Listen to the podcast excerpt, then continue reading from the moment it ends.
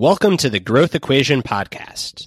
We're your hosts, Brad Stulberg and Steve Magness. And welcome to another episode of the Growth Equation Podcast. Brad, how's it going, my man? Things are going all right, Steve. Um, rainy day here in Asheville, North Carolina, but was able to get in the garage for a 45 minute workout this morning, so I'm feeling uh, as energized as I'm going to be. Man, it is rainy and 50 degrees here, which is our first cold day of our Houston winter, but I was able to go out and run nine miles, so it's all good here too. Cool. Well, what are we going to talk about today?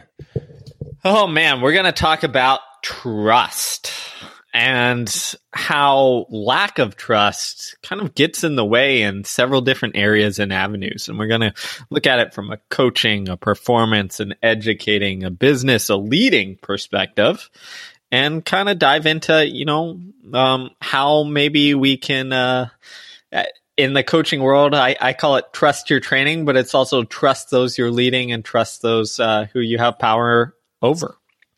And the only thing that I would add there is also trust yourself and um, how, you know, just how important it is to really have trust in yourself, particularly um, if you're trying to get on a path of sustainable success and, and get the most out of um, out of what you got. So the the impetus for teeing up this topic, um, Mayor Pete Pete Buttigieg put out a book a few weeks ago titled Trust. Uh, it's a short book. I read it in a couple sittings.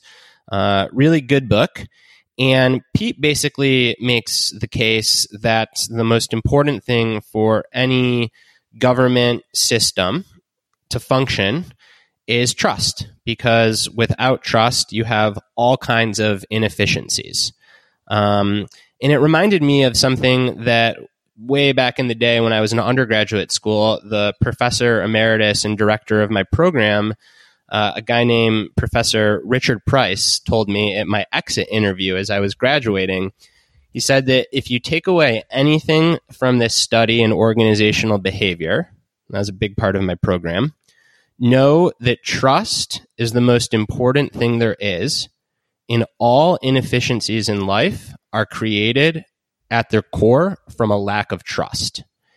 And what he meant by this, to give a real explicit example, is pretend that you are a parent or you are a manager and you tell your child or your employee to do something. Well, if you trust them, all you have to do is tell them to do it, and then you can get on with your day. If you don't trust them, you need to be looking over your shoulder in the case of a parent, you need to ask your kid. In the case of a manager, you might need to email your employee or hold a meeting to do a status check. In all of these things that we just assume are a regular part of life, many of them are rooted in a lack of trust because if we had full trust, we wouldn't have to build in all of these redundancies. Yeah, exactly. And it's, you know, I'll take it from the coaching end as well is that from a performance standpoint, if you can get to a point where you trust your athletes or you trust your workers or you trust yourself or you trust the work that you're doing, that matters more than any, of the specifics we'll use again in my context running. That matters more than any of the specific workouts you do or the you know the the whatever lifting you do, any of the training you do. It's trusting in yourself, program, and and you know training to perform. If you don't have that, you can do the best training program you know in the world, and your performance won't improve. I've seen it time and time again. So like this concept of trust, like goes so far and wide but it's also easy to understand why we don't have it and why we fight against it because it's very hard. Trust means to me like giving away a little bit of your sense of control.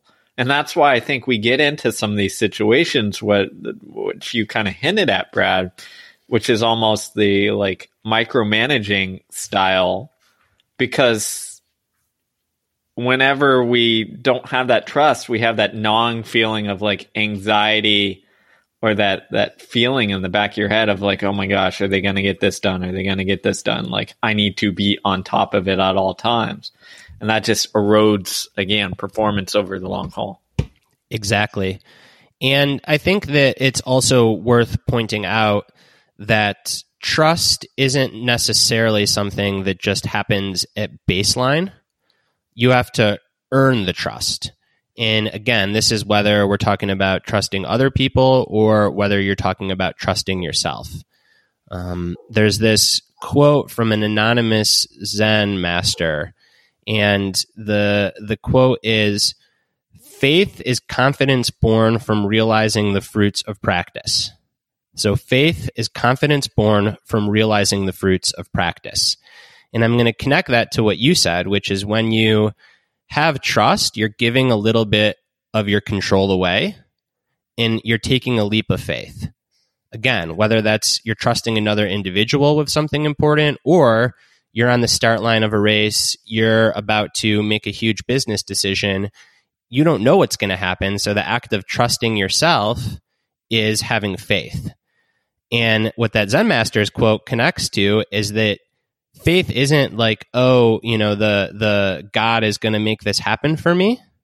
It can be if you're deeply religious, but even then, for most people, the most strong kind of faith is based on evidence.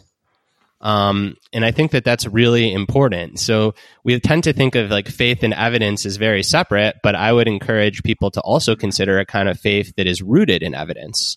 So to trust yourself or to trust others requires the leap of faith, and you build that faith through evidence. Does that right. make sense? Yeah, I mean it's again, I'll take I'll take your uh your ancient wisdom and take it over to the running world. But it's something I mentioned there. It's trust in your training. It's trust in the doing the work, seeing the evidence, right? And that's something I say to my executive coaching clients all the time. It's not just um sport or running. When we say trust your training, that can be in anything. That can be trust your training as a creative, as an artist. Exactly. But it's like, in order to get that, like, there's a difference, right? I can show up on the starting line or I can show up at a, you know, a presentation to give at a meeting and I can sit there and say, Oh, trust your training. But that has no discernible impact if I didn't do the work, right? Because your, your bot, your body is smarter than that. Like your brain knows like, well, you're not going to, you know, alleviate the anxiety or whatever have you if you haven't done the work.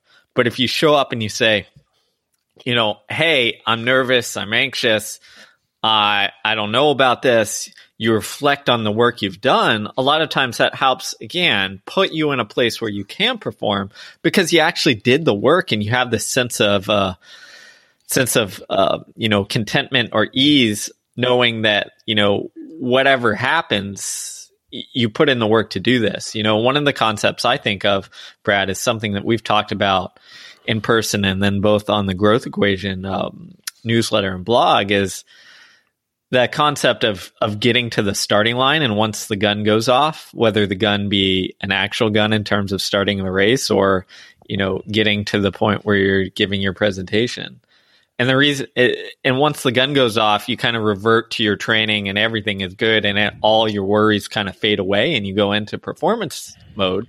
If and you the, did the training. Right. And the reason you can do that is if you did the training and the work, right? It's a common yeah. phenomenon. But if you, if the gun goes off and you didn't do the training, you don't get to that state where it's like, okay, I'm in the, I'm in this performance state. I can just click it off you're yeah. still worried. So that's where that that trust piece has to be centered and founded in the work. Particularly, I think when it comes to trust for yourself or trust in a really intimate context. So, um, in in a relationship, whether it's with a romantic other or a child or a good friend, or even in a small company, and the reason that I make that distinction is the larger the unit, um, of people or the more that is at stake, generally there are systems in place to kind of like validate that you've done the work. Um, and again, I'm going to go to a very concrete example, so I'm not just talking in abstractions. So, what we're talking about here is the difference between getting a mortgage on a house when you've got 300K in the bank versus when you've got 30K in the bank. And when you get a mortgage, you go through an application fee. Again, it's because there's not trust. If there was trust, you wouldn't have to but there's not trust. So you go, when, when, we saw what happened actually in the mortgage crisis when that went away. But for the sake of this analogy, you go through this big application fee and you only get the mortgage if you have the money in the bank when things are working well. When you are training for an athletic event or when you are in a relationship with someone that is close to you or you are trying to launch a new business or creative product, you're basically like getting that mortgage, but you don't have a whole application process. Only you know if you've done the work. And that's such a good example. And I think that's where the problem of, of, you know, we've talked about trusting self is trusting others. That is that next leap that is very difficult. So let's, yeah, before we move there, I do want to, cause, you know, we've only, we've only treated this with like 10 minutes or so. I want to tie a bow around trusting self.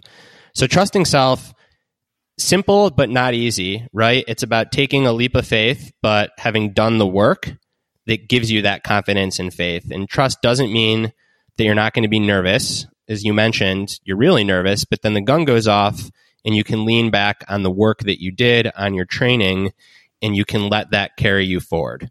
Um, so the best way to build trust in yourself is to do the work and to give yourself evidence and then just to start don't worry about the nerves. Push that stuff aside. Let the gun go off in the race. Start the presentation. Hit ship on your product and know that you've done the work. And then things click into place. Where if you haven't done the work, you probably maintain a high level of anxiety because you know you're faking it. Um, so that's trust self. Trusting others, yes. More complicated. yes, that's a, a nice summary there. And um, the only thing I'd add there uh, is there's actually some very interesting research that shows that, um, you know, on that gun goes off kind of moment, that if we've actually have the belief that's surrounded in in in doing the work, we get a bump in positive hormones such as like testosterone. If we have the belief but it's not founded, it's artificial, it's fake, we don't get that that hormonal boost that tends to improve our performance because again, our body brain is smarter than we give it credit for. We can't fake our way through it. Yeah, it's so, like it's back to my ancient wisdom, right? It's like what the mystics say is that like you've got your brain and your brain can tell a really good story, but then you've got like your spirit or your awareness or your mind body system, whatever you want to call it, but the part of you that knows in your bones whether or not that story is true. And if it's a fake story, you're going to get a whole lot of stress hormone. It, exactly. So that's why the, the the the adage of like just fake it doesn't you know doesn't work very well um, in situations that matter in which you haven't done the work to put you in into that place because you know your body's smart. yeah, uh, is one more interesting aside on this because um, I think it might be practical for listeners, uh, and we we've written about this quite extensively in peak performance, I think in the Passion Paradox too, and certainly on the blog. So y- y'all may be familiar with this, but if not, um, something where this backfires all the time is in trying to use mindful breathing to calm down before a big event. So if you've done a lot of mindfulness training, then yes, using mindful breathing techniques when you're anxious before a big event is really helpful. But if you haven't done mindfulness breathing practice and you try to breathe your way into a calm state, all that happens is it doesn't work because you haven't done the practice. And then you get even more anxious because now, well, not even mindfulness is working. I'm really screwed. Um, so I think that's an example that a lot of people um, confront just because, like these practices that have gotten really popular, they work great, but they only work great if you've put in the practice. Right. I mean, that's that's a great example of thinking it's the thing when it's really the practice that allows you to do the thing when you need it, you know? Yes. Yes. All right. Okay. Trusting others. okay. Finally. 15 minutes later. Yeah, tr- trusting others. So this is again, I think even trusting yourself is really hard, especially in you know today's day where we're judged a lot. but I think trusting others is is another step beyond that because it's still founded in in the idea of doing the work. But when you're looking at trusting yourself, you can at least rationalize and understand and see the work that you've done. When you're trusting others, a lot of times you can't you you know in the real world you can't see the work that, that they've done. If you're a boss, like you see you know parts of it maybe but you don't see the day to day what they're doing. You don't see everything. If you're a, a principal judging teachers like you see that yes they are teaching but you don't see exactly what kind of work that they are putting in. And i think that inability to see it um you know plays into one of our cognitive biases which is like if we can't actually see the thing, it's harder to convince ourselves that things are taking place. So we fall into this trap of, okay, if I can't directly see it, I don't have the direct evidence, then I'm going to go on to the other side of the spectrum, which is like, try to micromanage it, not have the trust there, not to give my employees autonomy to do their thing because I, I can't quite make that leap. Bingo. You hit the nail on the head. This is something I talk about often with my um, executive coaching clients that struggle with their middle managers. And it is how do you get a middle manager um, to have that level of trust? And we can talk about whether that happens in recruiting, whether that happens in training, whether there's no way to make it happen. It just is, is time. Um, but the root of all micromanagement is that kind of lack of trust and then um, a secure manager says, "All right, like it's fine. I actually don't need to do anything." Right? They manage their way to independence, or they coach their way to independence for their employees. Whereas an insecure manager swoops in and does all this micromanaging simply because they can't see what's happening. And what's fascinating is we're talking about it in a work context um, but this is a universal principle. I mean, think about a relationship where someone is worried that their spouse is cheating on them. Like, what do they do? They start monitoring their spouse and checking their spouse's phone and, you know, setting up a camera on the car or whatever craziness you have to do. And it's all from a lack of trust. Um, and of course, like that pushes the spouse even further away, no different than micromanaging pushes your employee further away. Yeah, that's a good point, Brad. I mean, it is a universal kind of concept and one at the heart. Parenting too. Sorry, like it's just like all these analogies that are real for people. Um, you know, people in relationships, like in in the cheating spouse is an extreme example, but you know, you ask your spouse to do a certain chore, and if you have trust that they do it, great. You can totally get that out of your mind and go about your day.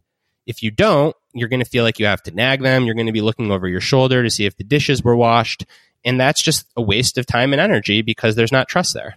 Yeah, and and you you mentioned it at the tail end there, which is the parenting of you know trusting kids. And again, I'm not a parent, Brad. You're a young parent, but you know I see it um, in my college coaching world. I see kind of the impacts of that on who has trust on their their their child and who doesn't, and the impact that that has as they navigate the world for the first time on their on their own. And a lot of times you can tell who has grown up in in we'll call it a secure relationship where at least they have some degree of autonomy and freedom to learn and make mistakes. And those who this is their first um, foray into a world where they don't have someone, a parent, kind of micromanaging them, for lack of a better term.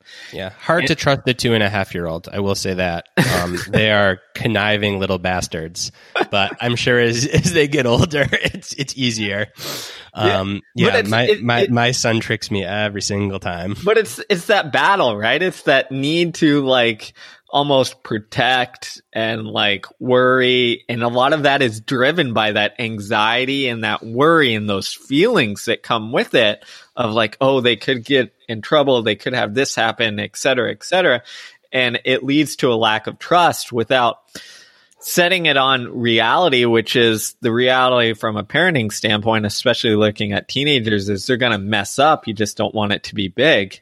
Um, and it's not you're not trying to prevent all mess ups it's just that some are going to occur yeah is is a light aside and a bit of humor um, you know, it's easy to talk about this stuff conceptually with parenting, and and I'm in the thick of it with a young kid.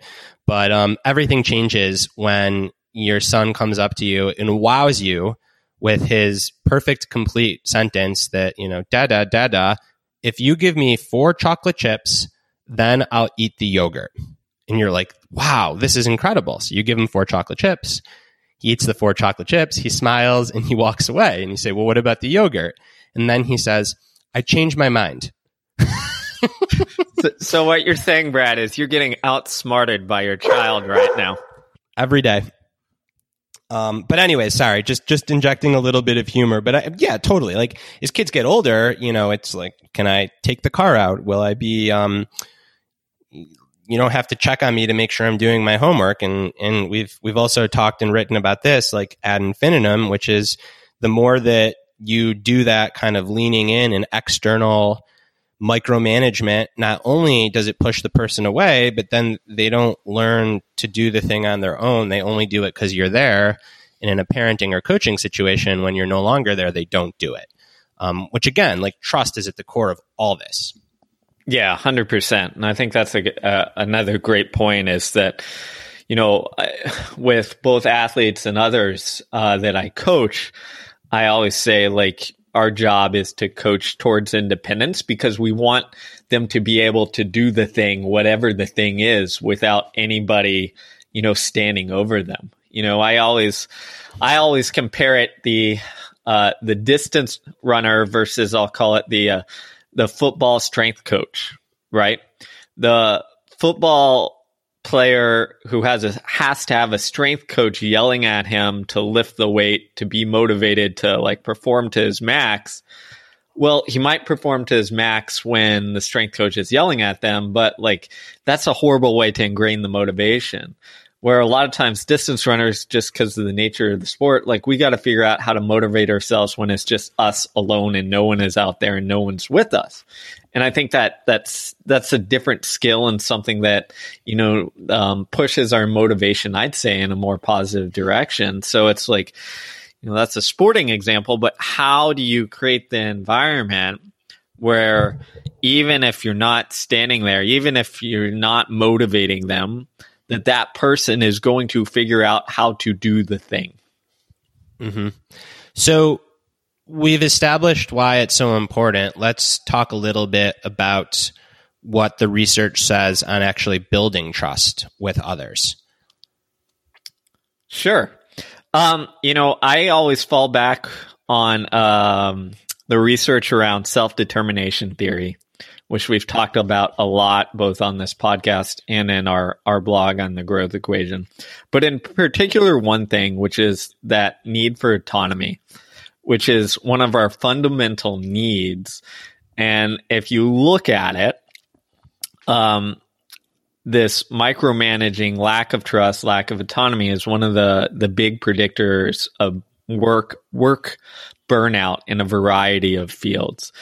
So I always, with whoever I work with, I always think of how can I give them spices of autonomy to kind of like earn this trust and put them in position where they can do things, right? And sometimes they're going to mess up and maybe not get things done or like mess up whatever project it is, but that's why you try to do this and build this in a certain way that isn't, you know, you you don't give them the keys to your car for the uh, the fancy hundred thousand dollar car the first go round, right? You give them the keys to the used five thousand dollar beat up car first, and then you build and earn their way to that next step. But it's like giving them the freedom to to you know mess up and fail a little bit, but having the trust that they're going to figure it out, and then increasing that uh, responsibility as we go.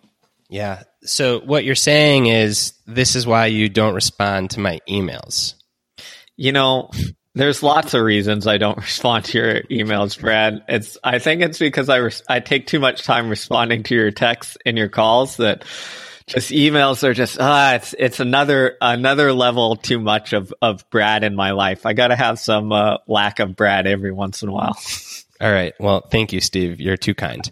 Um, I think that another um, another thing that is worth pointing out in um, in this in this building of trust is and this is a really nuanced point but when I am working with entrepreneurs, so those that are um, starting companies and have have a little bit more flexibility on who they bring in, I have a very low tolerance in my coaching practice. So again, this is just advice that I'm giving in counsel for people that abuse trust. Um, which means that if you bring someone on and trust isn't there, and you again you're an entrepreneur, so you have the luxury of being agile, um, I'm pretty ruthless with counseling entrepreneurs to get rid of those people. Now, the nuance here is if something doesn't happen because of a lack of skill or a lack of organizational knowledge and knowing how to do the thing, that is very different than something doesn't happen because that person is being deceptive. And you can only ruthlessly eliminate people where there's a lack of trust if you can be sure that what's truly going on is a lack of trust, not a lack of skill or some other quality. Hmm. That's that's an interesting, you know, that's an interesting right because like there's two, you like to again like to get like super concrete. So you know you tell um, Joe Smith that you really need him to have the presentation done because we're pitching a big client on Thursday, and he's like employee number seven and you've developed this really high trust culture. And since you're a busy founder, the last thing you want to do is have to check in with Joe six times throughout the week. So you don't. And then Thursday rolls around and the meeting happens and there's no pitch deck or the pitch deck is, you know, awful. Well, two things could have gone on. A, Joe is not a trustworthy person. Joe shouldn't be a part of your organization. B, Joe didn't know how to use the PowerPoint software. He was intimidated to ask you because you present yourself as so busy and he couldn't figure it out. So therefore, there's no PowerPoint. Uh, and like this is such a extreme example. Something like this doesn't happen, but those are two thematically very different reasons that give you the same result. And in one, I'd call it a lack of trust. In another, I'd call it um, a lack of skill. So it's you know it comes down to what I think I hear you saying is essentially how trainable is the quality that is preventing them from doing their work. Yeah, and if it's trainable and you didn't train them, that's on you. If it's a quality of it they they know, a la responding to my emails, I'm, I'm, coming back for you, um, and it's not happening. Well, then it's like, what's going on? Is is there a, is there a trust issue? So, from what I gather here, is you're about to fire me on the podcast for not responding to your emails.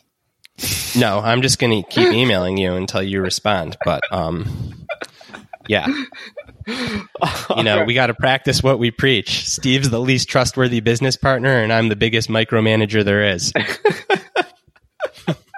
so you know, it, it, in all seriousness, it's it's a fine balance, right? And I think it that, is. Yeah, no, and we should use it. So, like, okay, listeners, we're going to do a little, um, a little therapy without a therapist. So, a, a big tension for Steve and I, and and I think this is why we're so glad to be in this partnership. The fact that this is the big tension is Steve responds to emails way too slowly or not at all for me, and as Steve pointed out so elegantly, um, he feels that I probably send too many of these emails his way. Um, so like, okay, well, again, using this thing, how do you actually solve this problem? Is it truly a lack of trust? If Steve and I were just starting out working together and we had no bounds, or excuse me, we hadn't established bonds, then it would be a much bigger problem. But because we have established a foundation of trust over the last five, six years, you know, these things that would otherwise be big issues are things that we can joke about and address head on because that trust is there. Yeah, and I I think there it's like having the report and knowing the individual you're working with, you know, and um, I think in our case that it's interesting to kind of think about because the thing that we could do is we could blow this up into a huge deal, right? And you know, almost let things spiral and let that feeling of like, ah, you know, Brad's texting me again. Steve's not emailing me a, you know, or Steve's not responding and let that blow up into a big thing. Or we could, as you said, address it and let it kind of slide or go on the small things that don't matter as long as it doesn't happen on the things that really matter.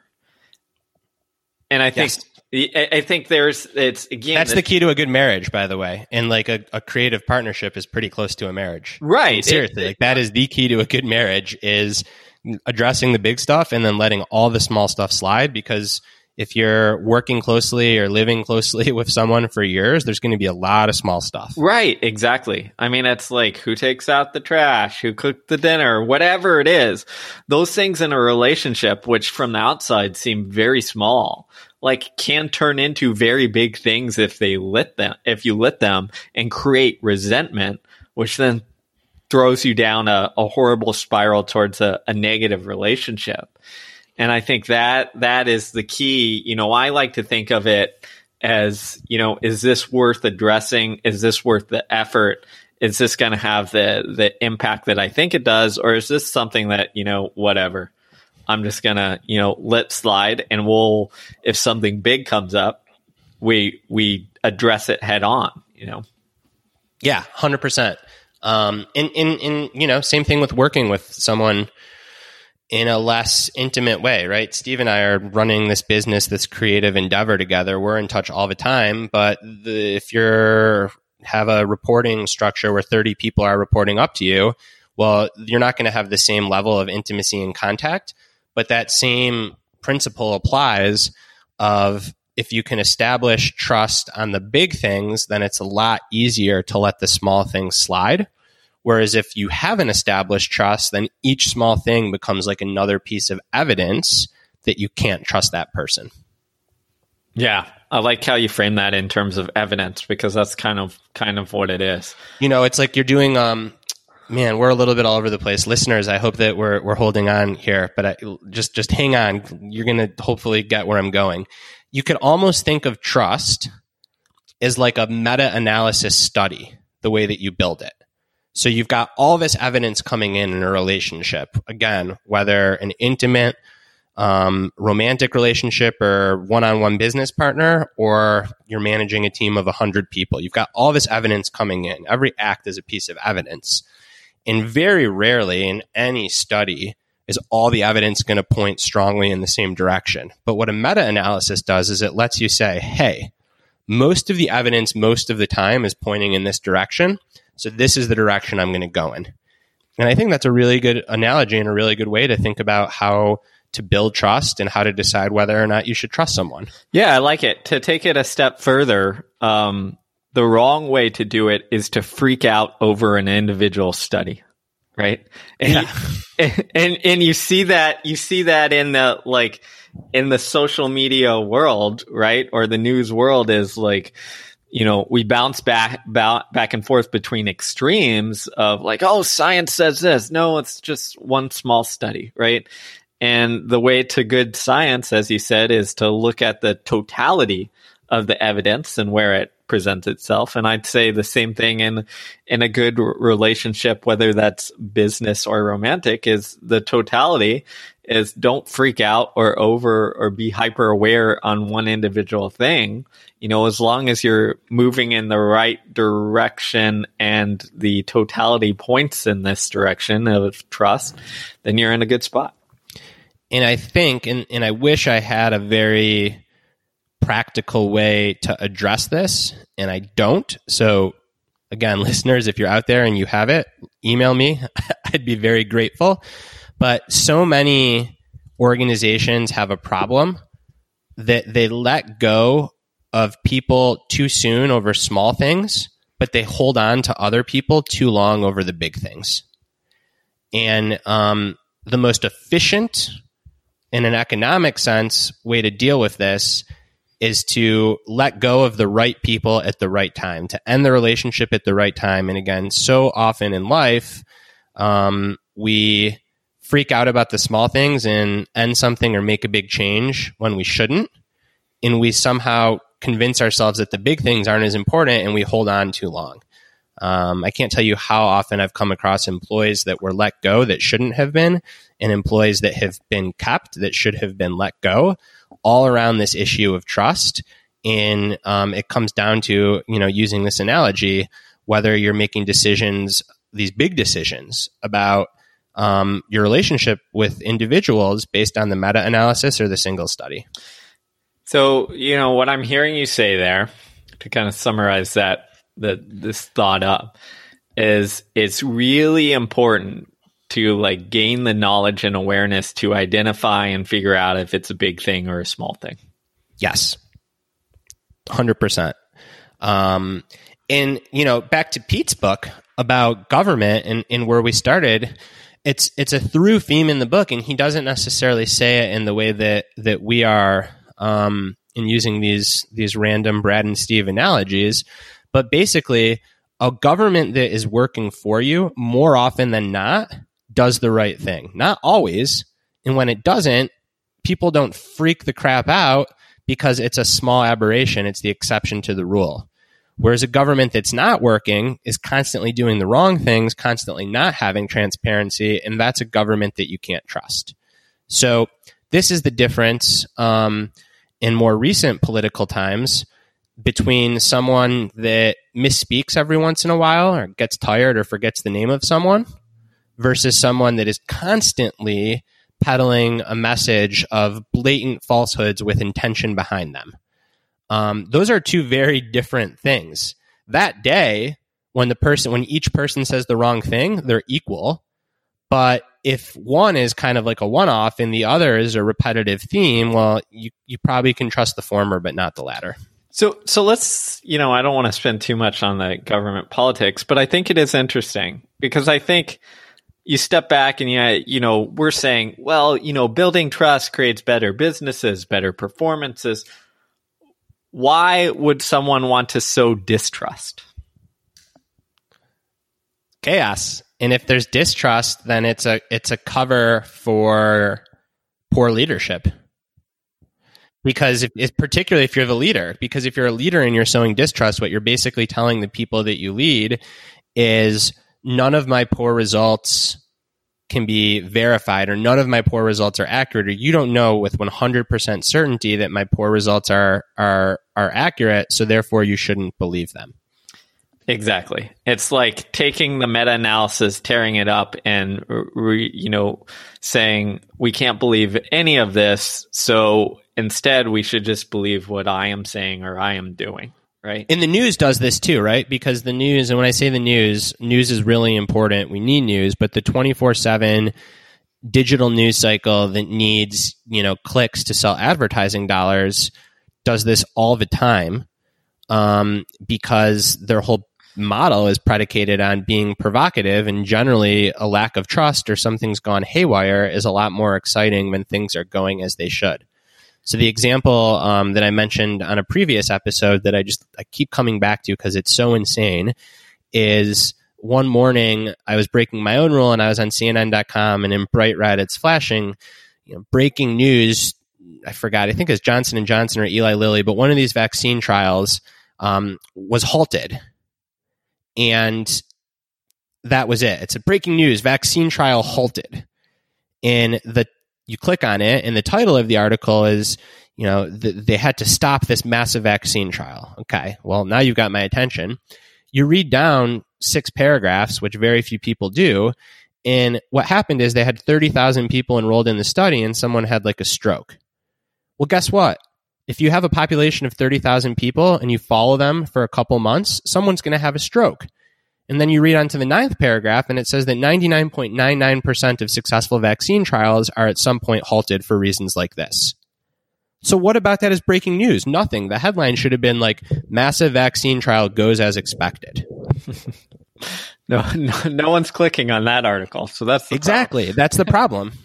um, you know, one other thing that you talked about, or one other thing that came to mind as you were kind of talking about that, is it's also you know, tying into group or government, you know, leadership and trust is there can always there can be situations where the trust in the followers is high, but it is not warranted. And I, you know, to the extreme um, example would be like a cult, right? Trust is incredibly high, from the followers to the leader in that direction but it's not founded in it's not founded in in doing the work or the evidence right? It's founded in the individual in just the individual. And i think that is another thing where it's like we have to become you know wary of where we can place our trust right? It has to be founded in evidence or the work. Yes it's the cult of personality. It's why like taking entrepreneurship advice from someone like Gary Vaynerchuk makes no sense, but so many people do it. You're you're saying that all the gurus we shouldn't listen to, Brad. Man, you're going to destroy people's lives on this podcast. Uh, no, I, I, but I think, and like, I'm not just being a contrarian for contrarian's sake. Like, you guys maybe you shouldn't listen to me and Steve, but um, it, it feels like where we're coming out on this, Steve, especially at more of the the cultural level, you really have to swim upstream in the current society to practice this kind of stuff. Because the current society rewards distrust because again distrust is provocative. It rewards celebrity and the cult of personality. So trusting someone because um, they look a certain way or they have like a certain tone of voice or they carry themselves a certain way or they make these bold promises that are hard to falsify um, which is so different than like taking a more nuanced well reasoned approach to determining what to trust and who to trust. Uh, and it's a real problem and as we talked about on a prior episode social media is just fueling it because traditionally you'd have these gatekeepers that the public could trust, a la the New York Times and Wall Street Journal and big institutions. And now those gatekeepers are gone. People no longer trust those gatekeepers. It's just the Wild West. And I think you're getting at such a good point here, which kind of summarizes everything up. Is that kind of the theme here is we, you know, on the individual, we often place our, our trust in the wrong spots, not in doing the work. As a, you know, a leader or person, often we place our trust in the wrong spot or the wrong person or at the wrong time, right? We we miss the um, you know, we overemphasize on the small things, underemphasize on the, on the big things. And then as a society, we're doing the same thing. We're putting our trust in random gurus or random talking heads instead of this is another great example during COVID, instead of the epidemiologist who has spent, you know, um, eight years getting a de- degree on this thing and 30 years studying it and done the work. Yeah. And in it, in it, in it completely preys on our human nature and bias towards wanting like a black and white answer when most complex things are gray. So here, here we go. So this is in defense of the growth equation. What I would say, and I firmly believe this, the, this guides how I consume information on complex topics relating to things like health, success, performance.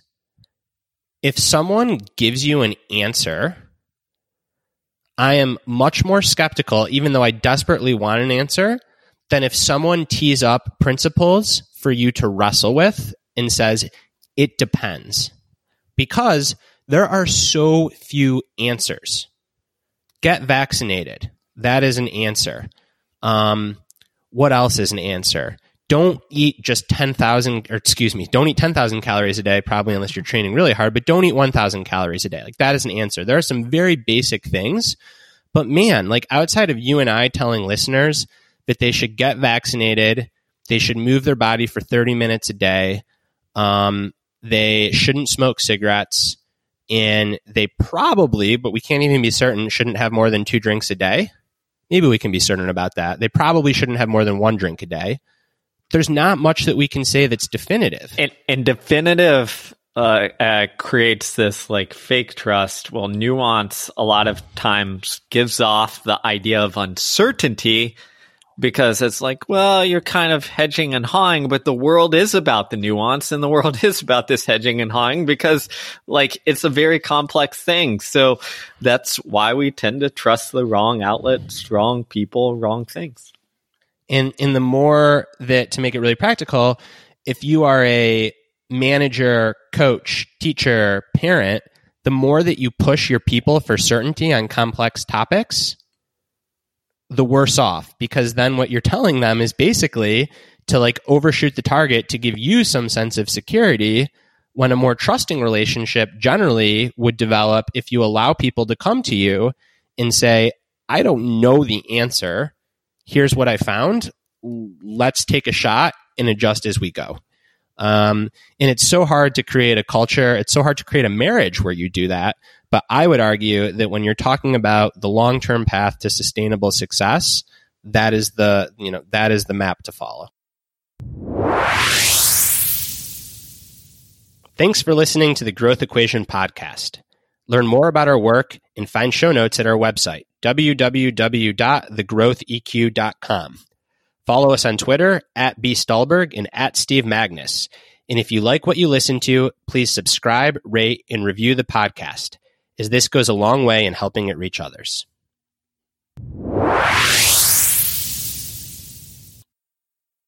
So, in summary, be able to say, I don't know.